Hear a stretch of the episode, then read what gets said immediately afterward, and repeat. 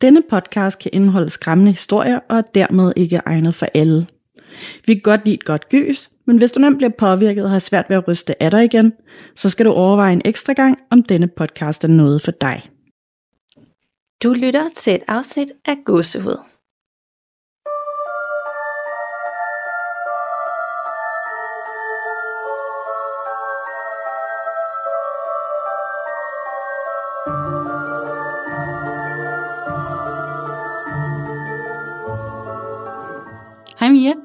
Hej Nana. og hej til alle, der lytter med i dag. Mia, Ja, det er lidt tid siden, vi har set hinanden nu, men jeg tænker, at der må være en del af vores lytter, der også ved, hvem du er. måske. Ja, du har nemlig også en podcast, og den hedder Fucking Uhyggeligt. Ja, Kan du fortælle lidt om dig selv og den? ja, selvfølgelig. Øhm, jo, jeg laver podcastet Fucking Uhyggeligt, som øh, egentlig bare startede lidt, fordi at jeg altid har været et uhyggeligt barn. Jeg har altid været øh, tabernørd, der øh, godt kunne lide uhyggelige ting. Sad over på biblioteket og lånte de samme 10 biblioteksbøger, der handlede om spøgelser og ånder og alt derhen af. øhm, og så øh, har jeg en uhyggelig mor ved Stephen King-bøger, jeg kunne øh, stjæle. Så øh, det er noget, der er kommet ind med modermælken. Ja, altså hvordan uhyggelig? Altså hun kan bare godt lide uhyggelige ting, eller er hun også uhyggelig? Ej, hun, er, hun, er ikke, hun er ikke uhyggelig selv, kun, kun nogle gange. Men hun, øh, hun har altid... Øh, altså det, det er hende, der har startet det med Stephen King-bøger og gyserfilm, og øh, vi har altid haft det som sådan noget, vi talte om Ja. i hjemmet, at vi talte om spøgelseshistorier. Vi har ligesom haft vores familiespøgelseshistorier. Vi har øh, der er ligesom bare fulgt med sådan nogle, vi har fortalt hinanden, ikke? Ja, altså Så- noget, I har oplevet? Ja, altså øh, ting, min mor har oplevet, øh, ting som, altså for eksempel, da min lillebror blev født, der øh, på det tidspunkt var alle mine bedsteforældre døde. Mm. Øhm, og så sidder min far og min mor alene inde på sådan en øh, stue med dobbeltdør, som begge to er lukket, og den ene er endda låst. Øhm, og det er jo selvfølgelig ret sent, midt om natten. Og der sidder de så med min nyfødte lillebror. Og så lige pludselig, så springer begge døre op ud af det blå. Øhm, og min far tror ikke rigtig på sådan noget, men alligevel så er det sådan en historie, som bare er blevet accepteret som, at der kom nogle bedsteforældre, og nogen, der ikke levede mere, der ligesom lige skulle hilse på. Ja. Så det er sådan nogle historier, jeg sådan er opvokset med. Mm. De har bare altid, øh, det har altid været der. Det har altid været en kæmpe interesse. Ja, det har det. Ja. Og så, øh, så tænkte jeg bare, en, altså, tænkte, hvad sker der egentlig, når man tager derud? Vi taler altid tit om klaverjante og klaverjante medier og sådan noget, ikke? Ja. Øhm, men hvad hvis man var et helt almindeligt menneske, uden nogen former for klaverjante evner, der bare satte sig ud et sted, man sagde, der var hjemsøgt? Ja. Hvad ville der så ske? Ja. Så prøvede jeg det. øhm, øh, ja, vi prøvede at tage ud på Dronninglund Slot, og, øh, og vi lavede et testafsnit. Jeg havde hævet min ven med, der også synes noget interessant. Øhm, og vi havde ingen idé om, hvad vi lavede. Jeg havde bare taget en mikrofon med, og så øh, skulle vi overnatte på øh, det mest hjemsøgte værelse på Dronninglund Slot. Og så øh, skete der ikke en skid overhovedet. Indtil at jeg dagen efter sad og lyttede til øh, optagelserne fra natten. Ja. Det, der er på, på Dronninglund Slot over på den gamle klosterafdeling, det er, at der er en kvinde, der skulle holde gæsterne vågne om natten, fordi hun tramper op og ned af, af gangen. Og derovre på den afdeling, der var det gamle kloster. Øh, og de tror sådan derude, at det er en af de gamle nonner, der ligesom tjekker til, at alt er okay. Ja. Øhm, og øh, ja, som sagt, der skete ikke noget. Vi tog hjem, var lidt trætte, havde ikke sovet så meget. Og så sidder jeg der helt alene øh, om aftenen og lytter nattens optagelser igennem. Og så lige pludselig, så kommer hun fandme. Så er der fodtrin, og de går ind på vores værelse. Man kan høre, det går forbi mikrofonen. Fordi vi havde et skab, så når du trådte på et bestemt bræde inde på værelset, så gav det sådan en klonk i skabet. Og det klonk mm. kan du høre. Ej, hvor ulækkert. Så du kan høre, at trinene altså hun, hun er også, hun går bestemt. Det er nogle Ja. bestemte trin. Det er ikke sådan nogle forsigtige nogen. Det er en, der tramper. Så hun tramper ind på værelset, så står hun der i 30 sekunder øh, til et minut, og så øh, går hun ud igen. Så øh, fodtrinene var der. Vi anede det bare ikke, fordi Nej. Vi havde sovet fra det hele. øhm, så, øh, så tænkte jeg, det, var sgu da, det var da alligevel imponerende. Ja. Altså, Hvordan var det at høre det? Blev du forskrækket, da lyden kom? jeg blev faktisk ret bange, fordi jeg havde siddet og lyttet. Hvis du forestiller dig sådan en nat, selvom man ikke sover særlig meget, så er det stadigvæk 6 timer øh, eller sådan noget, jeg har siddet og lyttet igennem, ikke? Ja. Og det var 6 timers snorken. Ja. Så jeg var ved at blive helt sådan, jeg, havde øh, jeg var så irriteret på det der snorkelyd, og så træt også, og, og så ud af det blå kommer det der klonk, klonk, klonk, klonk, klonk. Hold kæft, jeg fik et chok. Ej, det kan jeg virkelig godt forstå. Det er sådan noget... Øhm, vi snakker tit om sådan noget med, også fordi at øh, vi, øh, både mig og Danika, vi har søvnforstyrrelser. Øhm, jeg taler rigtig meget søvn blandt andet, så jeg har også haft sådan nogle apps, hvor jeg har optaget hele natten for at prøve at høre, hvad, hvad det er, jeg siger. Ja. Men jeg har simpelthen så meget nøje, hver gang jeg skal høre sådan en optagelse, fordi jeg er simpelthen så bange for, hvad jeg nu kommer til at høre. Så jeg havde virkelig også meget, altså jeg har virkelig meget respekt for, at du også har siddet og lyttet alle de timers optagelse, vi to lavede det høre på Hafnia. Det taler vi mere om senere. Ja, ja men det, det, tager også, øh, det tager noget tid, mm. især med de der. Problemet er, når man snorker, så er der konstante lyde, så det er ikke sådan, jeg kan bare kan sortere det fra og sige, Nej. "Nå, der er et spike, der er et spike. Så man bliver nødt til at lytte til det hele, Ja. øh, fordi man kan ikke se, man kan, ikke være, man kan aldrig være helt sikker på, om den der spike, der er på, på, på lydbølgerne, om Ja. ja. det nu var noget andet. Nej, det, Men ja, øh, ja så det, det, det fandt jeg ud af. Så kunne man jo godt optage noget, selvom man var øh, et helt almindeligt menneske. Ja. Som, øh, så det var allerførste gang, du sådan ligesom var på rigtig spøgelsesjagt. Nej, vi har altid gjort det. Altså sådan, vi har også altid taget på ghost walks i udlandet, og jeg har altid taget steder hen, der skulle være hjemsøgte. Og... Men det var første gang, jeg besluttede mig for sådan at gøre det med en intention andet, Ja. ja. end bare lige at være der selv. Øhm, så på den måde føles det anderledes. Jeg tog ud med intentionen om, nu skal jeg optage det og se, hvad der sker. Ja. Så selvom jeg har været steder, jeg har boet på hjemsøgte hoteller, øh, hvor der er sket virkelig mærkelige ting førhen. Mm. Men det her, det var første gang, jeg sådan med intentionen tænkte, nu skal jeg prøve at se, om jeg kan opleve det. Og det, det gør det lidt anderledes på en måde. Ja, helt klart. Især når du ligesom også har fanget noget. Har du oplevet noget før selv også, som du kategoriserer som noget overnaturligt? Ja, det har jeg. Altså, jeg har synes, jeg har oplevet mange ting sådan i mit liv. Altså sådan små ting. Øh, eller små ting, det tror jeg vil det er måske lidt voldsommere end det. Men altså, jeg har stadigvæk altid været i tvivl om det. Ja. Altså, men dog alligevel er der nogle ting, hvor jeg tænker, okay, det der kan jeg ikke forklare. Øh, for eksempel øh, boede vi engang på et øh, sådan et pophotel øh, lige ved Stonehenge mm. øh, med min familie, og øh, det startede allerede, da jeg skulle tjekke ind. Der stod jeg inde i poppen, og så øh, står jeg ved siden af en anden mand, øh, og ham, jeg skal tjekke ind ved, er der ikke lige nu, så jeg står bare og venter. Øh, og så, du ved ikke, du, dem der, man tapper øl ved, ikke? Ja. der er der de der runde markader, Ja. øh, der sidder på. Øhm, og det var ligesom lige foran mig. Og så ved jeg ikke, hvad det er, men der er et eller andet, der flyver ned på gulvet øh, derfra. Men det, det, der er mærkeligt, det er, at det ikke falder ned. Hvis, hvis noget ville falde ned, så ville det jo bare falde ned, lige ned for, ikke? Ja. Det her, det flyver måske en meter til siden og lander bag, altså længere hen i baren. Mm. Øhm, og jeg kan ikke helt se, hvad det er, men der er ligesom et eller andet. Det ligner sådan markatet for den der, øh, der sidder over, hvor man kan se, hvilket ølmærke det er. Mm-hmm. Det ligner, at det plastikstykke ryger af, men falder en meter, en halv til en hel meter til siden. Mm. Og det er så mærkeligt, at ham, der står ved siden af mig, der er stamkunden og kommer der tit, kigger på mig, og jeg kigger på ham, og så siger han, Nå, jo, men de siger også, det er hjemsøgt her. Okay, jeg synes også, det var mærkeligt. Han synes også, det var virkelig mærkeligt. Altså, Ja. øh, og så senere samme aften, øh, jeg havde i tungt regnvejr i England valgt at tage små ballerinasko på. Super.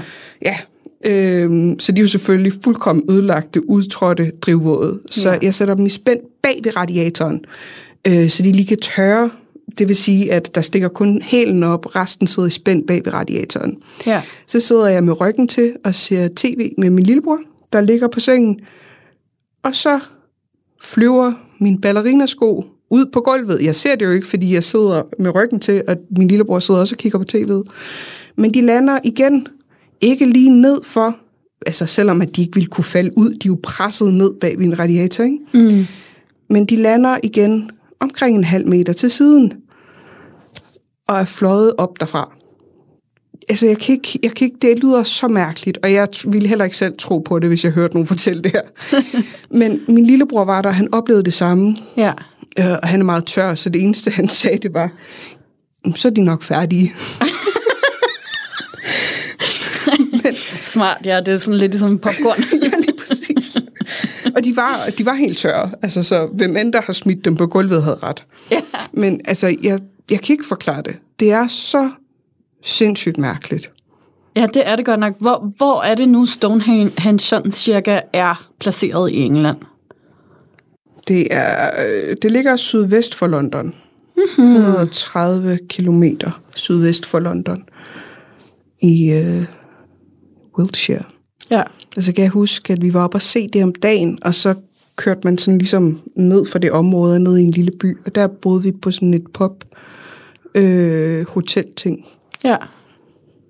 Ja, det, altså, jeg, jeg ved, jeg har hørt andre steder fra, at området, altså der er også i det hele taget omkring Stonehenge, det er jo, hvad, er det ikke et af de der verdens syv vidunder, som er blevet bevaringsværdige og sådan noget, ikke? Øh, kulturarv, verdens kulturarv. Øh, og at det har enormt meget historie, og at der netop også skulle være meget aktivitet omkring det sted. Øhm, og jeg har en veninde, der bor i London, som også fortalte mig på et tidspunkt, jeg ved så ikke, om det har været samme retning eller noget, men hende og hendes arbejdsplads var taget øh, ud af London på sådan en weekendtur øh, for at fejre noget julefrokostagtigt. Øh, og de var også kommet til et sted, det har så været, det har ikke været det samme sted, fordi det havde været sådan lidt større end, hvor man også kunne lege sådan nogle hytter. Øh, men der havde i hvert fald også været enormt mange rigtig uhyggelige ting, og hun har sendt mig flere voice notes fra stedet øh, i løbet af natten, fordi hun bare var ved at dø af skræk. Så øh, det er i hvert fald ikke til at spøge med mange af de der ældre steder Nej. i England. Nej, vi, øh, på hele den tur, der boede vi, vi, vi rejste rundt øh, sådan mange steder igennem øh, England, Cambridge Kent og sådan noget, mm. og boede på mange små, mærkelige pubs med hoteller tilknyttet. Ja. Øh, og det er bare, det er bare specielt, altså, øh, man, kan ikke, man, man kan ikke lade være med at tænke, åh, gå videre. Nogle gange. Jeg har det sådan, øh, det er okay, når jeg er på arbejde, i anførselstegn, der må ja. der gerne være spøgelser, men når jeg bare skal sove et sted, Ja, sådan i min fritid, så gider jeg ikke. Så Nej. vil jeg gerne have fri, så skal der ikke være spøgelser, de skal ikke komme med mig hjem. Nej. De skal ikke være der, hvor jeg skal sove på min ferie. De må Nej. gerne, øh, gerne være der, når jeg vil finde dem. Men ellers så vil jeg gerne have fred. ja tak. ja, det, er- ja, ja. Det, det kan godt være lidt anstrengende med sådan noget. Vi har det jo også meget med at prøve at huske os selv på at sige, at øh, vi sådan skal prøve at lukke ned, efter vi er færdige med at optage, fordi vi også tit får alle mulige drillerier med på vores optagelser. Er det noget, du oplever også egentlig? Ja, altså vi har jo haft... Øh, altså, der var et sted, som virkelig øh, gjorde, at vi blev opmærksom på, hvor vigtigt det var at lukke ned. Altså, og det skal lige sige, at jeg startede det her som skeptiker, der ikke ja. vidste, hvor meget jeg troede på. Jeg havde oplevet ting, som var mærkelige, men det var bare sådan ting, jeg havde oplevet på en eller anden måde. Ikke? Det var bare nogle historier, jeg havde med Ja. det var sådan noget, der er svært at sige. Det var spøgelser. Altså, det var bare noget, jeg har, har oplevet. Så jeg starter jo stadigvæk det her som skeptiker. Ja. Og jeg, det er først senere hen, jeg begyndte at prøve at snakke til det, og begyndte at skulle lukke ned og alle de der ting. Mm. Men efter, at jeg havde været på middelalderborgen Østergård første gang, der, øh, der, der, øh, altså, der sker faktisk ikke sådan sindssygt meget første gang, vi er der, udover at der er et gigantisk brag i den anden ende af borgen, og mm. den ligger ude i ingenting, og den er fuldkommen låst af. Så det er ikke sådan noget med, at der kan være nogen, der går rundt derinde. Altså, når du er der, så er du der alene, og den ligger ude i ingenting. Mm. I en by, der hedder Roslev. Der er- det, det vælter ikke rundt med folk. Der kan godt køre nogen forbi på en scooter en gang imellem, men, men der er altså virkelig stille. Ja. Øhm, og så øh, tager vi hjem derfra. Vi har bare sendt live. Øhm, der sker, imens vi er der, er der øh, vi tager ud og spiser, vi stiller vores ting, jeg sætter mikrofonen, øh, og så tager vi ud og spiser. Og da vi kommer tilbage igen, så er der nogle lamper, der er blevet tændt derude, som var slukket, da vi tog afsted for at spare på strøm. Mm. Sådan nogle små campinglamper. Da vi Ja. kommer tilbage, står den ene tændt. Og så tænker jeg, fedt, det må jeg jo have fået på, på optagelserne. Øh, jeg lytter ikke til dem, imens jeg er der. Øh, vi optager bare videre. Og så da jeg kommer hjem og vil lytte til de her optagelser igen, så de alle sammen blevet muted. Og det skal du gøre, altså på, på den mikrofon, der skal du trykke på en knap, mm. der muter dem. Mm. Fordi den kørte stadig optageren. Optagelserne, vi lavede til at starte på, altså inden vi gik sådan i gang, imens vi var på rundtur, de er der. Optagelserne, da vi lukker af, og altså sådan slutter, de er der. Så der er nogen i mellemtiden, der har muted en tre timers optagelser. Lydfilerne er der i fuld længde. Jeg kan se dem, men der er ikke noget lyd på. Det er mærkeligt. Meget mærkeligt, og mikrofonen har ikke gjort det før eller siden. Nej. Øhm, så starter det med, at jeg vågner derhjemme, efter vi er kommet hjem derfra, og lugter, øh, jeg vågner klokken 3 om natten ved, at hele min lejlighed lugter af kål, stuet kål eller sådan noget. Ja. Øhm, og det er så kraftig en lugt, at jeg vidderligt vågner af den. Ja. Det er ikke så tit, jeg har aldrig prøvet at vågne en lugt før. Nej. Nej, det er heller ikke. især ikke kål. Nej. Men øh, en af dem, der er meget kendte for at gå igen derude, er jo stuepigen, eller tjenestepigen. Okay. øh, som der er flere, der har set i fuld figur. Øh, så øh, det er så heldigt for mig, at det er det eneste, der sker. Ja. Fordi ham, der var med derude, Jesper, han øh, begynder at have problemer med, at øh, der bliver banket nede i køkkenet om, øh, om natten.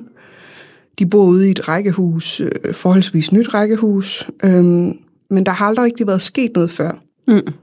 indtil vi kommer hjem fra Østergaard for første gang. Og det er der stadigvæk. Han har oplevet, at der er blevet smidt med håndvægte op ovenpå, i, altså hvor de har lidt træningsudstyr. Der er det ligesom om, der er nogen, der har sådan smidt med den, som om den har kørt hen over gulvet. Ja. Øh, de kan høre, at der er nogen, der ligesom hammer i håndvasken, du ved, sådan en stålvask ude i køkkenet. Øhm, og så er der nogen, der har øh, smidt en køkkenkniv på bordet, øh, altså ud af, taget den op af sådan en øh, knivholder, og så var den landet på bordet. Okay. Så siden at han var der, så, øh, så er der sket meget. De havde også nogle gæster, der havde klaget over, at øh, naboen gik på deres trappe hele natten. Øhm, det er jo sådan en rækkehus, så de sidder sammen, ikke? Ja. Men der er ikke nogen trappe inde ved naboen om natten, så det har været inde ved dem selv. Øh, naboens hus er delt op i lejligheder i stedet for. Ja. Så de har ikke nogen trappe mellem etagerne. Så dem, der har gået rundt og holdt gæsterne vågne hele natten, det har været inde ved dem selv. Ej, det er virkelig ulækkert. Ja. Så øh, efter det, Ja. så fandt vi ud af, hvordan vi lukker ned. Yes. Og øh, hvordan at øh, vi har simpelthen et lille ritual. Øh, vi, altså, vi siger bare, at alt hvad, der er, alt, hvad der er her, bliver her. Ja. Jeg tager hjem alene. Og det siger vi tre gange, hver gang vi forlader et sted. For simpelthen at lukke ned og, Ja. og slutte det af. Fordi at vi skal ikke have mere med hjem. Nej, tak. Der er rigeligt... Øh, ja. Øhm, Men inden vi sådan øh, dykker mere ned i, hvad, hvad, der, hvad, hvad, der, hvad du egentlig har oplevet på hotellet, kan du så fortælle lidt om historien? Hvad er det egentlig, der er sket der? Hvor, hvorfor er det egentlig, det er så hjemsøgt? Helt sikkert. Øhm, jo, altså det var jo en, i 1973, øh, der er der det, der er Danmarks historiens største morbrand. Mm. Øhm, det er en septembernat, hvor at øh, der i løbet af ganske få minutter udbryder en kæmpe brand på det her hotel inde i Indre København. Øhm, det går så absurd hurtigt, og øh, det er faktisk utroligt, at man stadigvæk ikke ved mere om branden. Mm. Men det man ved, det er, at øh, kvinden, der opdager det, er en kvinde, der hedder Johanne Abel. Hun har været ude øh, i byen med sin ven og, øh, og drikke nogle øl og spise en middag, og hendes søn ligger og sover på hotellet. Det var mere normalt dengang mm. i 70'erne, at man kunne gøre det. Ikke? Ja. Øhm, og hun følger sin kammerat op til fjerde sal og øh, siger farvel til ham og godnat. Og så øh, på vej ned til sig selv på anden sal, hvor hendes søn ligger, der læner hun sig op af en glas, øh, glasvæg, glasdør, som øh, hun lægger mærke til er meget, meget varm. Og så øh, kan hun også se noget røg. Så hun øh, vækker sin søn, skynder sig ned til natportieren, som ringer øh, til... Øh, de løber op og ser, at der er udbrudt brand, mm. og så får han ringet til, øh, til øh, øh, brandvæsenet. Mm. Og de er der i løbet af få minutter. Men øh, fordi at hele hotellet er beklædt øh, med sådan nogle finerplader, der er malet med øh, celluloselak, mm. øh, det afgiver en... Øh, altså, der, det er ikke brandfarligt på den måde, men den gas, det afgiver, når det bliver opvarmet, mm. er. Så der sker noget, der hedder en forpuffning. Og det vil sige, at den her eksplosion skubber branden ud på alle etager rigtig, rigtig hurtigt. Mm. Så selvom at brandstationen ligger, ja, to minutter væk. Den ligger vidderligt i den anden ende af samme gade. Vestervoldgade der, ja. ja. Der, øh, de, kan ikke, de kan heller ikke komme ind. Øh, altså Hotel Hafni er jo sådan et, øh, bygget i fire længer, så det har en atrium går i midten. Mm. Øh, og dengang var det udendørs. Men de kan ikke få brandbilen ind øh, og ind til gården. Så de kan hverken komme til og fra, og der er jo fyldt med borer og stole og parasoller og alt muligt derude. Mm. Så man kan ikke komme til, og branden den går bare virkelig hurtigt. Mm. Så det er egentlig det, der går galt. Øhm, og det ender med, at 35 mennesker øh, omkommer i branden. Øhm, og det er jo modsat så mange andre måder at dø på, så det er jo de fleste er jo desværre vågnet og har registreret det. Der er mange, der bliver fundet foran døren og fundet i bruseren eller andre steder, hvor de simpelthen har prøvet på at redde dem selv. Ikke? Mm. Der er også flere, der prøver på at redde dem selv ved at kravle ud på gesimserne, som hvis man ikke ved, hvad det er, de der øh, små afsatser, der løber langs væggene. Så folk har jo kravlet rundt på sådan noget, der måske er 20 cm øh, dybt. Ja. Øh, eller ingen gang, altså. Meget og, og prøve på at redde sig selv, ja. ja. Øhm, og det er bare gået så hurtigt. Altså, det... Øh, man har slet ikke, altså man kunne ikke ringe op på værelserne, og øh, natportien og, og hende her Johanne har banket, prøvet på at redde folk og banke på dørene og sådan noget, men, men det hjælper ikke rigtigt. Nej. Øhm, og øh, mange år senere, der altså, den, den står som uopklaret i rigtig mange år, indtil at man finder ham her, Erik Solbakke Hansen, som er en udviklingshemmet mand, øhm, som man får anklaget for det, men der er bare rigtig mange øh, ting galt med det. Jeg vil ikke gå i detaljer med det hele.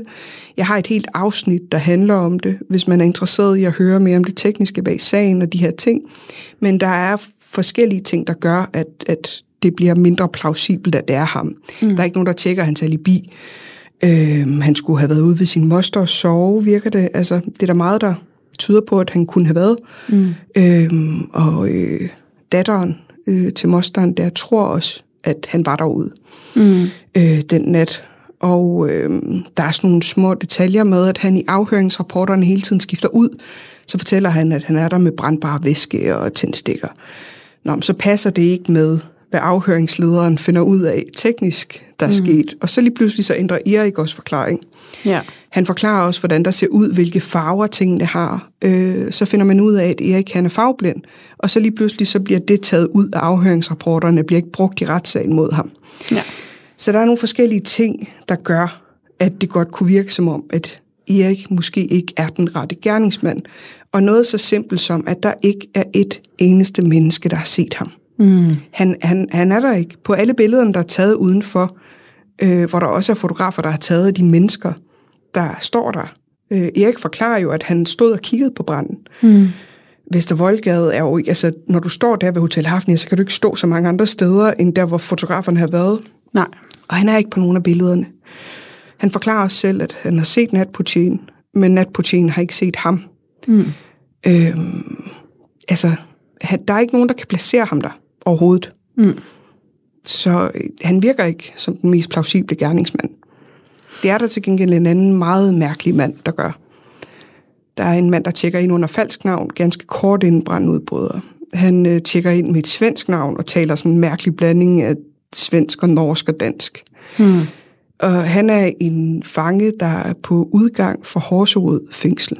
Øhm, og han tjekker ind. Han har været på flere hoteller samme nat. Han tjekker ind ved to-tiden. Øhm, branden udbryder 2.30, cirka 2.35 kommer de hjem og finder ud af, at der er varmt. Øh, og Johan, altså Johan Abel kommer hjem der, ikke? Mm. Så han tjekker ind ganske kort inden. Han går ikke i seng. Øh, det siger han godt nok, han gør. Men øh, han bliver, altså, dengang at, at man redder folk, der står han fuldt påklædt i, øh, i vinduet med en attaché-mappe og jakkesæt på og frakke. Mm. Øhm, så det virker ikke til, at han har været i seng. Det virker meget mistænkeligt, altså, Ja. ja. Øhm, ja, og så er der også teorien om, at det kan være, øh, der har været øh, en, øh, der har, det har været et, øh, et relæ, der har drillet. Mm. Og der er også tale om, om det kan være en simpel fejl med, at der er nogen, der har hamret et søm ind i en koverledning, der så står og vipper og kan starte en brand. Okay. Så der er flere muligheder. Mm. Øhm, og svenskeren, som i virkeligheden er dansker, men udgiver sig for at være svensk, han indrømmer jo også branden øh, samme nat, da han kommer ind på hospitalet. Øh, der går han og siger, øh, på engelsk også, ingen ved hvorfor, siger han, wasn't it terrible, it was me who did it. Øhm, og de anholder ham også. Øh, men på grund af manglende beviser bliver de nødt til at sætte ham fri, og så er det ligesom om, der bare aldrig er nogen, der har fulgt op på det. Ja, fordi så er Solbakke også dykket op, og øh, Så han kunne li- passede lige ind i den rolle, ikke? man har i hvert fald ikke gjort noget. Nej. Så det er sådan i grove træk branden. Der er selvfølgelig mange andre detaljer. Erik bliver også anklaget for et mor fanødrabet på øh, unge Annette, mm. hvor igen, at der ikke er noget, der peger på, at det er ham, umiddelbart, udover at han var på Fanø. Ja. Øhm, så altså, der, der er meget i den sag, og jeg synes, den er interessant. Og jeg tænker også, at den er jo på... Altså, man har taget den op igen nu. Ja. Øhm, så selvom at den står som opklaret, som det er, så er der en chance for, at den kan være uopklaret om lidt. Og kan det gøre noget for et hotel? Et hotel, der også altså benægter alt kendskab til, til branden. Det er ikke sådan, at det er anerkendt nogen steder derinde. Nej. Hvis du går ind på deres hjemmeside og læser om deres historie, så kan du finde historien om, hvad der skete i det gamle København og i alt muligt andet, fordi de har nemlig gjort det så smart, at de har valgt at skrive Hotel Kong Frederiks historie, og Ja. har undladt Hotel Hafnia. Ja. Så derfor er det ikke noget, der bliver anerkendt overhovedet. Det er ikke sådan, at der er en eller anden form for mindeplatte eller et eller andet, der bare anerkender, at der faktisk er 35 mennesker, der har mistet livet her på dybt tragisk vis. Mm. Ja. Så øh, jeg ved ikke, om det kan gøre noget, at man prøver at benægte historien. Det kunne man måske godt forestille sig, at det er noget uforløst ulykke, der ligesom ikke bliver anerkendt, at den der manglende anerkendelse, den gør, at, det, at sorgen heller ikke rigtig forsvinder derfra, ikke? Jo. Ja. Hvis man vil høre meget mere i detaljer om hele den her sag og alt, hvad der er sket, så øh, er det altså fucking uhyggeligt, man skal finde i sin podcast-app, og det er fucking F-O-R King. Uhyggeligt. Og øh, det er især afsnit 32, men der ligger jo også flere andre afsnit derinde, hvor man kan høre jeres oplevelser derinde, og hvor man bl- blandt andet også kan høre det, I har fanget på nogle af optagelserne. Vi havde faktisk også med, med Hafnia, Ja. der øh, den nat, de første, første gang vi var der, der, øh, hvad hedder det, øh, der gik alting jo galt efterfølgende. Ja. Da jeg prøvede på at redigere afsnittet til at starte på, så øh, crashede redigeringsprogrammet simpelthen så meget, at jeg til sidst bare måtte nøjes med at udgive halvdelen. Og så kaldte det net 1. Mm-hmm. Øhm, det lød som om, vi var dæmoner. Altså stemmerne var forvrænget og hakket, og det lød helt forkert. Og jeg kunne Ja. ja. ikke få det til at virke. Og øh, det allervigtigste, der hvor vi ser noget, det er på dag to, så det kan jeg ikke udgive der. Så jeg må udgive del 1, som det er. Ja. Og så sige, okay, jamen næste gang, så sker det rigtig spændende. Så laver jeg en aftale med en klaverjant om, at hun skal prøve at lytte til de her optagelser og høre, hvad hun ligesom får ud af det. Mm. To minutter efter jeg lavet den aftale, så ryger min harddisk på gulvet og er fuldkommen ødelagt. Så jeg må tage den til doktor Mm. og køre til Silkeborg og aflevere den. Øhm, og han kan redde heldigvis 99,8 procent af indholdet på disken. Ja. Det kan han redde. De 2 procent, de 0,2 procent, der mangler, er stadig der fra den aften, fra hvad der skete, hvad vi så, da vi sidder og snakker om det bagefter, hvor vi begge to konstaterer, at vi har set det samme. De mangler. Det er væk. Det, det, det er de 0,02 procent, han ikke kunne redde. Ja. Altså, det er meget spøjst med sådan noget der. Vi oplever det relativt tit også, at der kommer forstyrrelser, og for det meste så opdager vi det rimelig hurtigt og kan finde en løsning, optage om eller et eller andet. Men det er sket før, at der er et helt afsnit også, der er blevet slettet for os, så vi var nødt til at starte helt forfra. Øh, og faktisk i det seneste ud, afsnit, vi lige har udgivet, der, øh, der, der mister vi også hinanden på et eller andet tidspunkt, men, men mikrofonerne har optaget videre, selvom vi ikke kan høre hinanden. Øh, og så aftaler vi at at starte forfra, og så, det, så ser det ud som om, at, at det hele fungerer, og vi kan høre hinanden og sådan noget, men min stemme mangler på det sidste stykke. Og øh, der har vi altså bare været nødt til at udgive det sådan, som det er. Øh, men det er lidt pudsigt med det der med, at nogle gange, så er der nogen, der rigtig gerne vil blande sig og være med på optagelserne og blive hørt. Og andre gange, så er det ligesom om, at der er nogen, der gerne vil have, at der er noget, der ikke skal ud. Ja. Ja, og det, det virkede lidt sådan, det virkede lidt som om, at jeg skulle saboteres Ja, omkring det her. Øh, samtidig med, at jeg også føler mig en lille smule forfulgt af sagen om Hotel Hafnia. Ja du har en lang historie med det hotel. Kan du fortælle sådan, hvordan det startede? Hvordan kan det egentlig være, at du startede med at tage dig hen? Det var fordi, jeg interesserede mig for sagen, fordi at jeg har arbejdet med udviklingshemmede i 11 år, og mm. øh, den her gerningsmand, der er anklaget, øh, er en udviklingshemmet mand. Mm. Så jeg har interesseret mig for sagen, øh, og især da jeg fandt ud af, at det måske ikke var helt sådan, det hang sammen. Ja. Øhm, men jeg havde bare hørt om det her fine hotel og den her brand, og det lød bare så... Det er jo så voldsom en sag. Jeg tænkte, være et voldsomt aftryk, det har givet på bygningen, og det ville vi gerne undersøge. Ja. Øhm, men så...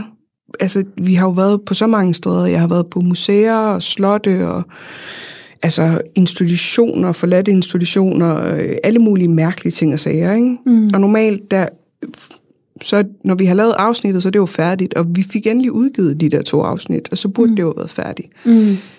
Men det er det ikke, fordi hotellet bliver ved med at opsøge mig på forskellige måder. Ja.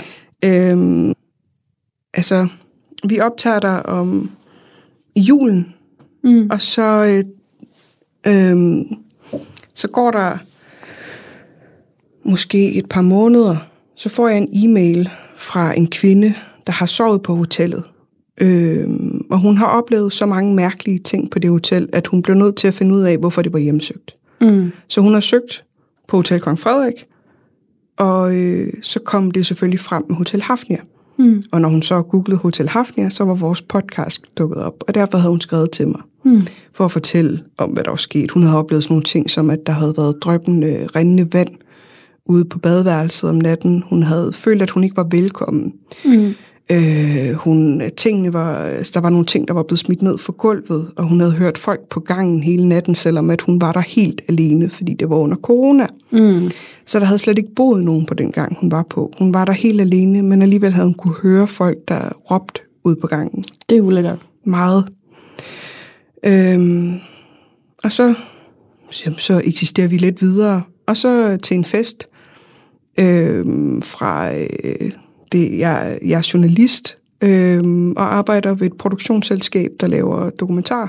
Mm. Og vi har sådan en årlig sommerfest. Og øh, jeg skulle stå for at planlægge noget, så jeg var ikke særlig social. Jeg var træt, jeg havde været derude hele dagen, og jeg fik ikke rigtig snakket med nogen, og jeg snakker bare med dem, jeg kender. Men jeg snakker med en mand, jeg ikke har mødt før.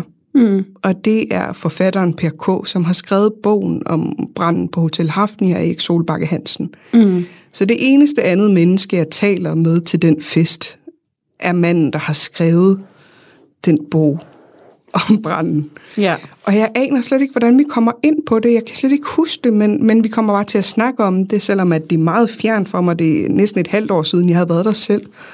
Øhm, og det er jo ikke, fordi man lige står og snakker om morbranden på, øh, på sådan en, en dejlig sommerfest. Nej, hvordan kommer man lige ind på det, ikke? Jeg kan slet ikke huske det, men, men vi kommer til at tale om det, og så er han imponeret over, hvor meget jeg egentlig ved om branden. Ja. Øhm, og så kommer vi jo til at tale om det hele, ikke? Jo. Så fortsætter det. Så er der en anden mand, der skriver til mig, der har boet på hotellet, der har, øh, altså han er skræmt for videre sans, for øh, at have været tjekket ud midt om natten, og det bliver ligesom ved med at følge efter. Ja. Jeg, får, jeg får mails en gang, en gang hver anden måned får jeg mails til min fucking uhyggeligt mail Ja. med en eller anden, som gerne vil booke værelser på Hotel Kong Frederik, og jeg ved ikke hvorfor. Altså, det bliver ved. Ja. Der, Hotel Kong Frederik, Hafnia, det er over det hele. Ja. Jeg kan ikke slippe af med det. Det bliver ved med at kontakte mig. Ja. Så jeg føler mig sådan lidt forfulgt. Og vi bliver jo selvfølgelig ved med at tage tilbage og sove på de værelser, som folk øh, oplever ting på, ikke? Jo, jo, jo. Du, ja, fordi I finder ud af nogle nye historier. For eksempel, da du inviterede mig med til en overnatning på Hotel Hafnia. Øhm, eller det, der engang var Hotel Hafnia. Ja. Det har været i starten af oktober. Ja, og der, øh, der var der jo også en historie, der hørte til det værelse, du havde valgt, vi skulle bo i den aften. Kan du fortælle lidt om den historie? Ja, altså, øh, der er et bestemt værelse, hvor der er tilknyttet historier på. Og mm. øh, de kommer sig af, at under branden, der var der en øh, familie, som øh, blev fanget inde på værelset. Og øh, i desperation for at prøve at undgå branden og varmen for den her brand, så øh, sætter de øh, deres to børn i badekarret mm. og prøver på at køle med, med vand. Mm. Og i det sådan, altså, det hjælper jo ikke. Der er jo, altså, der er jo 1200 grader. Altså, det er jo brandvarmt. Ja. Det er, øh, jeg mener, man, man siger, at det i løbet af få sekunder øh, bliver der altså 1200 grader varmt. Øh, der, hvor at, at, at branden ligesom er, ikke? Så det, det, er, det er varmen, der holder folk inde, og ikke så meget flammerne, men de kan ikke komme ud, fordi der er for varmt. Altså, Ja. Det, det, det, det, I starten er det, er, det, er det varmen mere end flammerne. Øhm, men de, de prøver at redde deres to børn i, i badekarret. Øhm, og så til sidst, så det sidste faren, han, han gør for ligesom at redde sin familie, det er ligesom at prøve at skærme dem med sin egen krop. Mm. Øhm, men det hjælper jo selvfølgelig ikke, og, og hele familien øh, bliver fundet i, øh, i badekarret, hvor de er brændt op. Ja. Øhm, og altså, lige præcis det værelse er ligesom, alle, spøgelses, alle spøgelseshistorierne hænger ligesom lidt sammen med det værelse. Mm. Men jeg har aldrig kunne finde ud af præcis, hvilket værelse det var. Øhm, indtil at jeg fandt beskrivelserne af, øh, i Per K's bog om, om familien, og øh, der har han nemlig fundet værelsesnummeret. Mm. Så jeg har siddet med den gamle plantegning over Hotel Hafnia, som jeg har fundet, og deres nye plantegning, og lagt dem oven i hinanden. Mm. Og så fandt jeg så det værelse, som øh, jeg tænkte, vi skulle prøve at sove på. Ja. Fordi at jeg tænker, altså det er jo, historierne kommer ligesom alle sammen fra det værelse. Det, det er det, som folk nævner, når de snakker om spøgelseshistorierne fra Hafnia, ikke? Mm. Så, øh, så det var det, var det der, der ligesom øh, gjorde, at jeg besluttede mig for det. Det er jo ikke fordi, at historien, altså, det er jo ikke for at vade rundt i historien og, Nej. og finde det mest morbide, men, men, men det var fordi, at det hele stammer derfra. Det er det, der bliver nævnt. Det er den episode, der bliver nævnt igen og igen. Ja. Så øhm, Ja, og nu har vi jo så også siddet og snakket om, hvad der skete. Øhm, og det gjorde vi jo selvfølgelig også dagen på dagen og dagen efter, da vi vågnede op om morgenen. Og der skete jo faktisk også noget på det værelse, mens vi var der. Altså, og jeg hørte jo faktisk noget ude på badeværelset, øhm, som lød lidt som en slags kvindesukken, gråd, sådan sørgelig sådan sukken, beklagen sig. Ikke rigtig gråd, men ja, en, en lyden af en trist kvinde, kan man Ja. sige. Øh, Ja, det fangede mikrofonerne desværre ikke, selvom at jeg altid, jeg har dem til at køre fra det sekund, jeg træder ind ja, til at tage hjem. Der kører de konstant også om natten, sådan at jeg er sikker på, at jeg får alt med. Ja. Men øh, der stod ikke nogen ude på badeværelset endnu. nej, Så- og jeg tænker måske også, det er meget rart for lytterne, fordi jeg sad jo faktisk og tissede, og så ja. hører jeg den her lyd, og så stopper jeg med at tisse, fordi jeg tænkte, hvad var det? Og så prøver jeg at lytte, kommer der noget, og så tisser jeg færdig, og der, fordi der ikke var mere, og så er det, jeg går ud og spørger dig, hørte du det? Ja. Øhm, men der var ikke noget nogen Nej. steder. Men altså, vi har faktisk... Øhm, altså, vi har jo... Jeg tror, jeg har overnattet der fem gange, og det var sjette gang sammen mm. med dig.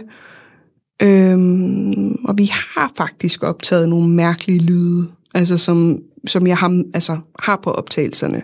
Ja. Der er en, en, øh, en gang, hvor et, øh, vi går en runde med natportien, hvor øh, der er en meget tydelig øh, nynnen, vil jeg næsten kalde det, en kvindestemme, der ligesom, det er sådan to toner, sådan mm, agtig lyd. Og det hører vi meget tydeligt, og, og du kan høre det på optagelserne, at han siger, what was, han er, han er italiener, så han, han, ja, og jeg siger, vi har jo hørt det også, Sille hun er halvdøv, så hun kan ikke høre noget. Nej. Øhm, men, men vi andre reagerer på det med det samme, og hører det lige så tydeligt, og det er faktisk op på, også på optagelserne. Kan du huske, hvor det var henne? Altså, Ja. hvor på hotellet det var henne? Ja, det var faktisk over i det, der altid har heddet Hotel Kong Frederik. Okay. Øhm, så, øhm, men altså, det er jo lige så meget et gammelt hotel, som har eksisteret i rigtig, rigtig lang tid, ikke? Så Mm. hvem siger, at, øh, at det ikke, altså, at der ikke kan ske noget der også? Så det gjorde der jo. Helt klart. Altså, der var også en meget spøjs stemning, vil jeg sige, over i den ende af hotellet. Ja. Ja, helt sikkert. Det er jo også bare altså et, et gammelt, sært hotel med meget lange, mærkelige gange. Og, Utrolig dårlige gulve, lagde jeg mærke til. Altså, så læg der nogle ordentlige gulvbrædder under de tæpper det er der. præcis. øhm, ja, vi har også, jeg har optaget et, altså et decideret skrig, Ja. øhm, og det var, da der var sådan en, lige, altså sådan peak corona. ja. Så ud af, altså der er over, jeg mener, altså der er jo sådan noget, der kan være så mange mennesker. Ja. Der er to hoteller, der er slået sammen, ikke? Der er omkring 100 værelser eller sådan noget. Ja. Og vi var 10 mennesker på hele hotellet. Ja. Øhm, og for at spare, så havde de kun varmet øh, en øh, altså enkelte etage op, men vi havde bedt om at være øh, for os selv Hmm. øhm, på et bestemt værelse, og så havde vi bedt om at øh, lade os være alene på gangen, hvis øh, nu hvor der ikke var flere. Og det gjorde de. Så mm. vi var der helt alene. Der var ikke nogen over i den etage overhovedet. Hele etagen var tom. Øhm, og der går vi rundt, og så er der et skrig. Hmm. Og jeg hører det med det samme og bliver faktisk bange. Sille kan igen ikke rigtig høre det. Jeg tror, det er nogen, der griner. Det er ret tydeligt ikke nogen, der griner, når du hører det i, mine- i høretelefoner. Ja. Øhm, men men det, det optager vi ude øhm, på tredje etage, mener jeg der. Ja. Øhm, ude i midtergangen, ude ved elevatoren, hvor der er rigtig mange, der også har prøvet på at blive reddet og komme væk. Ikke? Jo. Men øh, det er altså ret tydeligt et menneskeskrig. Det er virkelig, det er sådan, det er ret, det er ret uhyggeligt, Ja. vil jeg sige. Det, øhm, det er, Ja, det er ulækkert. ja, det, det, det, det får mig, Ja. når jeg hører det igen. Det synes jeg virkelig, og jeg synes bare, det er absurd, at vi har fået det. Altså, tænk sig, at vi har fået, altså, har kunne optage det. Ja. Det kan Det, jeg godt forstå. Uh, jeg kan du fortælle, hvad du ellers har oplevet dig. Ja, altså det der, det der ligesom... Første gang vi var der, var, der, var vi der i tre nætter i træk. Dengang var det lidt billigere på under corona, så ja. det var derfor, at øh, vi havde råd. øhm, men vi, vi var der tre nætter i træk, og de første to nætter, der har vi det rigtig fint. Stille og roligt, der er ikke noget. Altså vi tænker, der kan slet ikke ske noget her. Der er så hyggeligt og varmt og dejligt og ingen problemer. Ja. Så øh, kommer vi øh, tilbage til hotellet en aften, og så er alt anderledes. Mm. Øhm, jeg var panisk bange for at gå rundt, hvor jeg havde gået rundt i to dage og været helt afslappet. Jeg havde haft det helt fint alle de andre dage. Ingen problemer. Men den tredje nat, da vi kommer tilbage, der er vi begge to bange. Og det mærkelige er, at det er ikke, sådan, det er ikke kun mig, eller det er ikke kun hende, og det er ikke sådan, vi pisker en stemning op. Vi er sådan lidt, vi er utrygge begge to, og så i tale sætter vi det begge to. Så det er ikke sådan noget med, at vi har gået og pisket noget, altså sådan fået pisket en stemning op. Vi har det bare rigtigt. Vi, så vi er bange. Mm. Vi er decideret bange for at gå rundt på fuldt oplyste hotelgange, som vi har været på i to dage. Ja. Og det giver ingen mening. Altså, vi er så mærkelige, øh, altså, eller så forvirret over det, ikke? Mm. Øhm, så sidder vi øh, og snakker ind på værelset lidt, øhm, og der hører jeg så, eller det hører vi faktisk begge to, øhm, på det ene af vinduerne, der er der ligesom sådan en tre, tre negle, eller sådan, du ved, ligesom sådan duk på, på den ene rode. Ja. Og i gamle dage, øh, der var øh, værelsesopdelingen lidt anderledes. Så på den rode, hvor det skete, det er den eneste del af hele det værelse, hvor der var nogen, der døde. Mm. For det havde været badeværelset på værelset ved siden af. Mm. Så den rode, hvor det sker på, er det eneste, øh, det finder vi først ud af bagefter. Der, øh, I den del af værelset er der nogen, der er omkommet. Ja. Jeg har sådan plantegninger, hvor jeg kan se på, det er også lidt mærkeligt, men jeg har plantegninger, hvor man kan se i alle rum, folk er døde. Ja. Øhm, så øh, går vi ud den aften, og vi beslutter os for at sætte os på den gang, hvor vi er mest bange. Og ja. vi er 100% enige om, at det er tredje sal, for der er vi paniske. Vi har sådan helt, altså, jeg er virkelig bange. Det er jeg ikke særlig tit. Øhm, så der beslutter vi os for at sætte os ned. Og på det her tidspunkt, igen, har vi ikke tænkt så meget over, hvad klokken er, eller altså noget som helst. Vi sætter os bare ned, fordi why not? Lad os prøve at se, hvad der sker. Og øh, da vi sidder der, så sidder jeg, øh, og så, så er der noget, jeg reagerer på, men jeg siger det ikke højt til at starte på, for jeg tror, det er mine øjne, der spiller mig et pus. Mm. Men jeg ser en sort streg, som er papirstynd.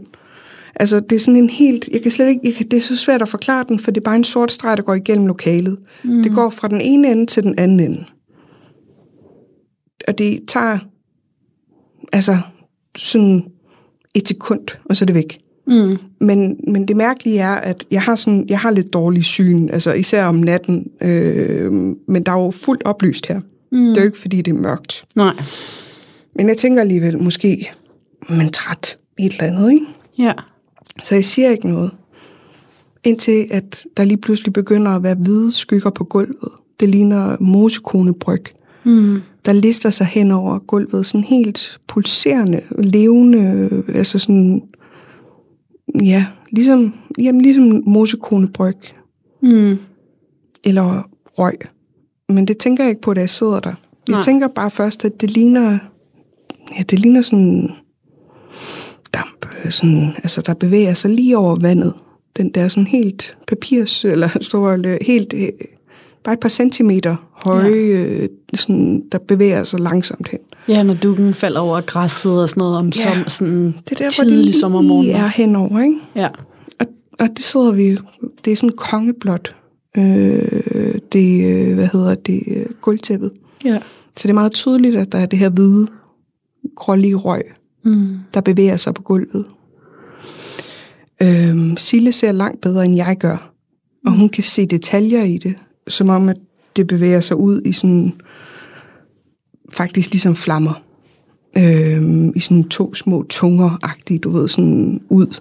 Mm. Det, altså, jeg kan slet ikke, jeg ser slet ikke lige så godt, som hun gør. Øhm, men det var faktisk så lang tid, at vi sidder og snakker om det. Mm. Jeg siger til hende, altså, jeg ved ikke, om det er mig, der er ved at blive skør, men jeg, jeg kan se skygger. Og så siger hun, ja, på gulvet. Hvide skygger på gulvet. Så vi sidder og kigger på det samme. Ja. Der er iskoldt, og vi sidder og ser de her, øh, det her røg bevæge sig hen over gulvet, sådan pulserende. Og jeg kan ikke forklare det, og vi sidder der længe, og til sidst så har jeg brug for at gå hen i det, for at se, hvad der sker. Ja. Øhm, så jeg spørger, om vi ikke skal prøve at gå ind i det. Og så, øh, så gør vi det. Silla er meget bange, Ja. men jeg får hende med, og, og jeg er også selv bange, men jeg bliver alligevel også sådan, jeg har brug for at undersøge det. Mm.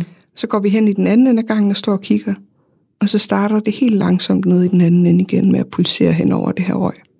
Men det forsvinder der, hvor I står. Ja, til gengæld er det som isende koldt rundt, altså om, om, om benene, ikke? Mm. Øhm, så har Sille brug for at komme væk og gå helt ned i øh, receptionen. Hun har brug for at se, at der findes en receptionist, og vi stadig er i den, den ægte verden. Ja. Der er Ja. ikke noget, der har... Vi har brug for at komme helt ned, altså helt ned på jorden. Så det gør vi. Og det er først dernede, at øh, Sille, øh, vi sidder og snakker, og jeg siger, men der var også noget før brøgen, ikke? Og så siger hun, ja, en sort streg.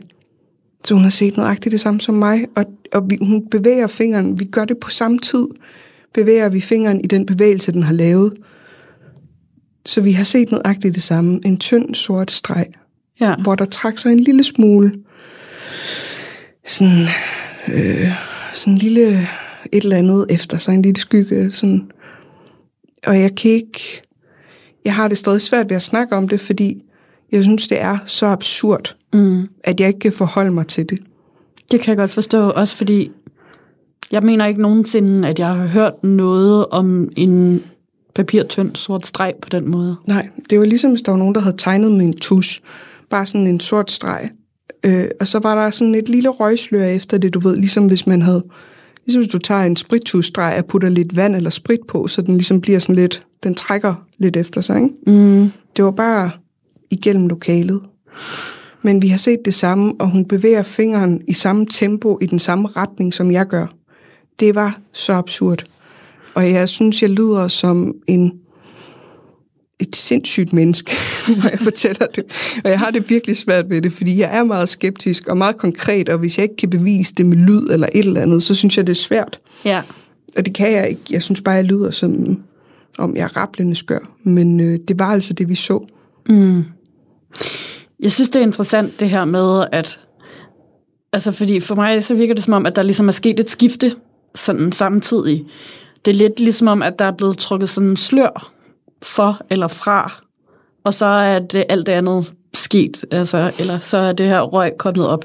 Ja. Øhm, og vi har været inde på det her før. Øh, vi har snakket om før, at det er ligesom om, at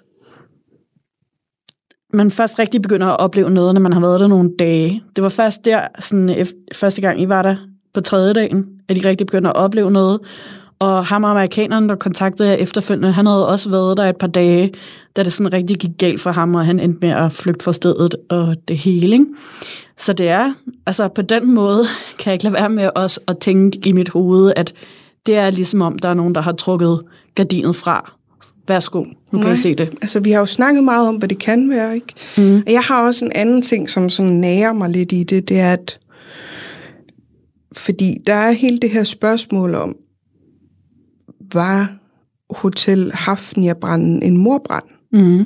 Eller var det en fejl? Eller øh, er det den rigtige gerningsmand? Mm.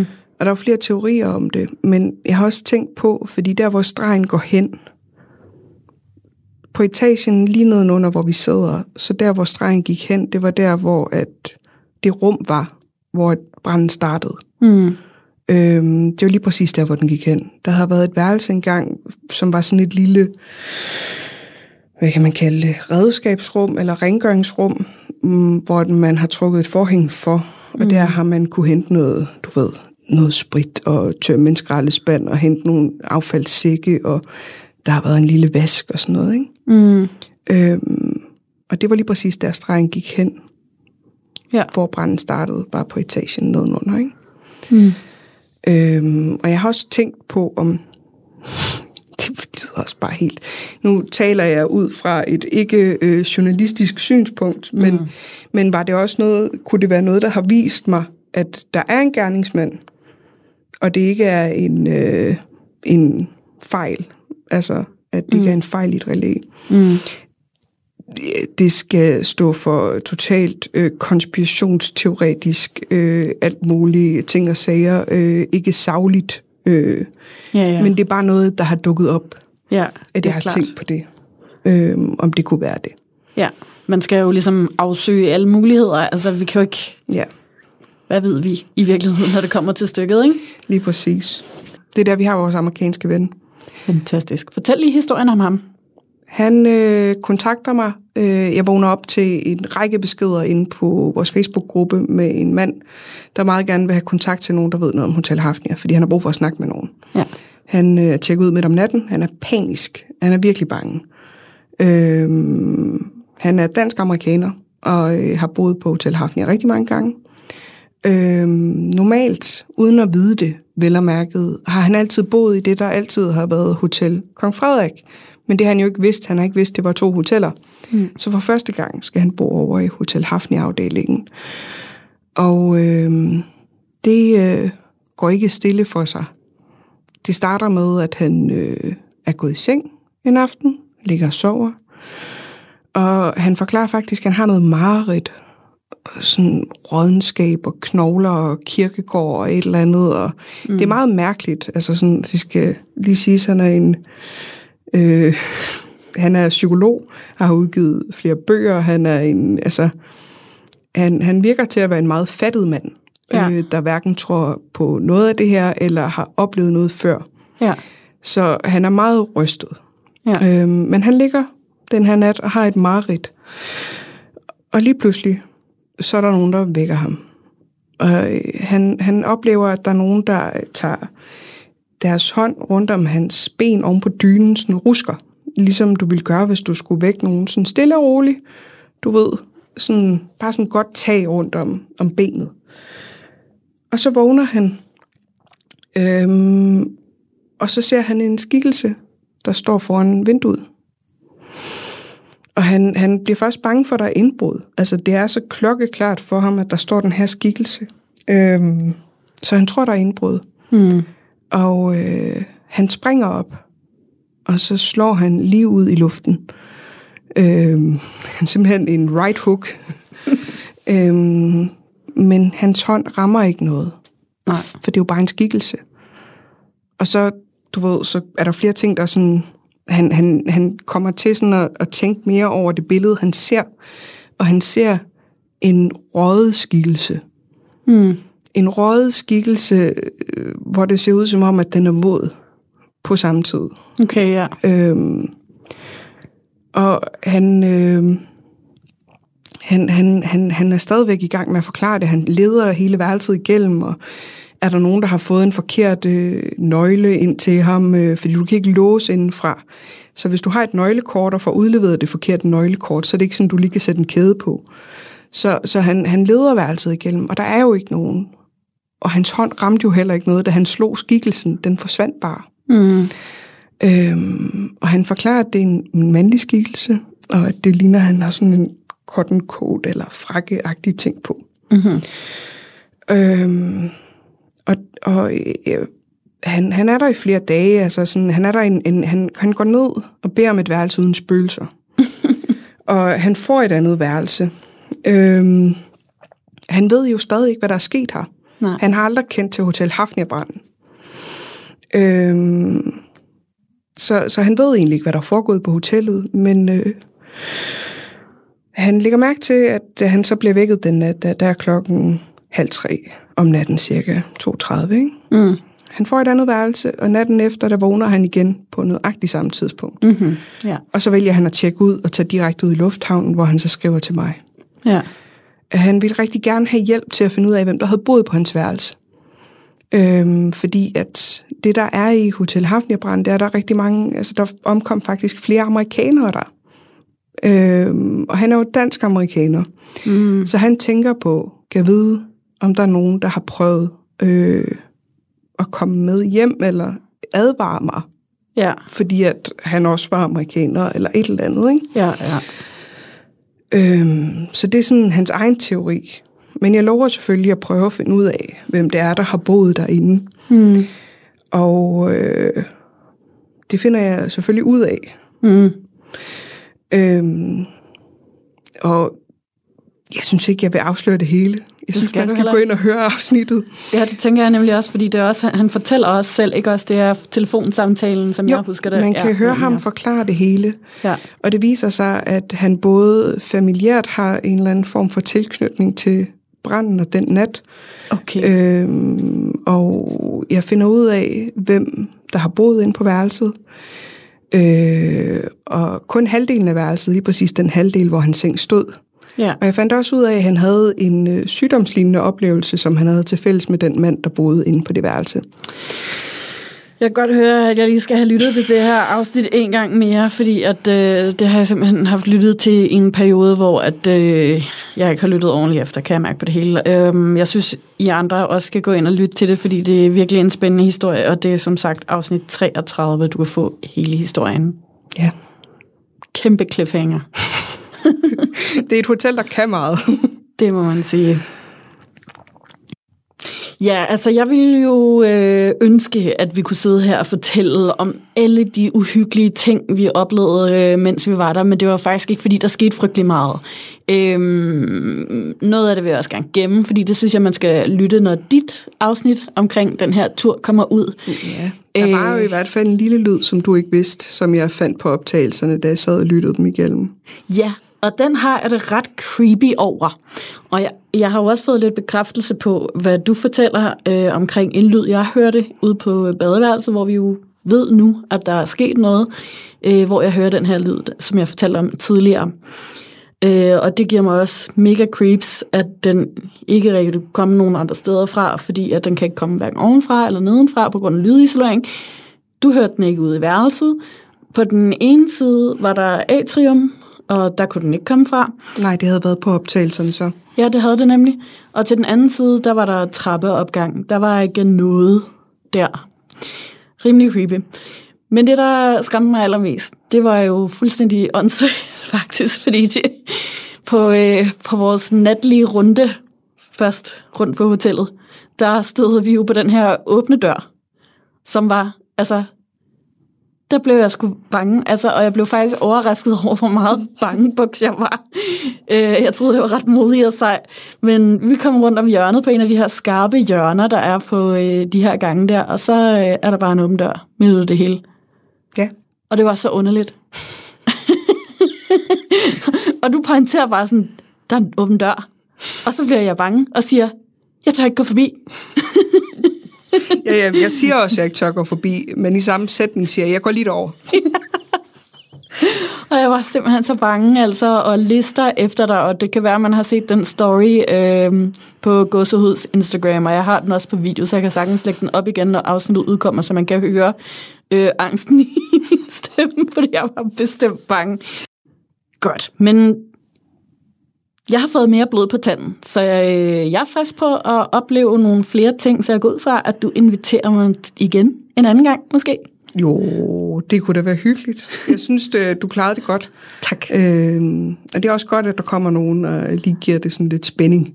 Ja, man kan godt blive lidt hærdet efter øh, flere år, øh, hvor man er ude rundt omkring. Ja, det tror jeg gerne. Jeg, ja. Og jeg tænker, når jeg alligevel var så meget bangebuks den her gang, så skal jeg nok godt komme med nogle dårlige nerver også næste gang. Det er dejligt. Det, er, det ved jeg ikke, det giver det sådan en nerve, jeg godt kan savne nogle gange. Det er skønt. Det bliver skide godt. Det glæder jeg mig virkelig meget til. Og tak, fordi jeg måtte komme ind og fortælle. Jeg håber ikke, jeg har talt ørerne helt af men jeg kan virkelig godt lide den her sag, så øh, Jeg synes ja. også, den er sindssygt spændende, og det har været mega fantastisk. Tusind tak, fordi du inviterede mig med i det hele taget. Øh, og vi kommer til at lave nogle flere ting, og jeg synes også, at man skal gå ind og lytte til alle de andre afsnit, som du har lavet. jeg vil med at starte med de første. Det er altså undskyld, men det er noget rod. Altså, det, jeg er autodidakt. De første er altså ikke så gode. Start med de nye, hvis det Sådan lige er det altid. Ja, og så kan I tage den forfra, når ja. jeg har fået blod på tanden. Når, I- når I ved, at vi, vi ikke, altså, at Ja. det kan et eller andet, så, så tag de i gang. Helt sikkert. Og det er fucking uhyggeligt. F-O-R-K-I-N-G uhyggeligt. Øhm, så kan I også høre mere om alle de andre steder, som Mia har været, hvor der også er sket uhyggelige ting. Tusind tak for snakken, Mia. Selv tak, Nata. Og pas på, man ved jo aldrig, hvad der gemmer sig bag den næste der. Hoteldør. Åbne hoteldør.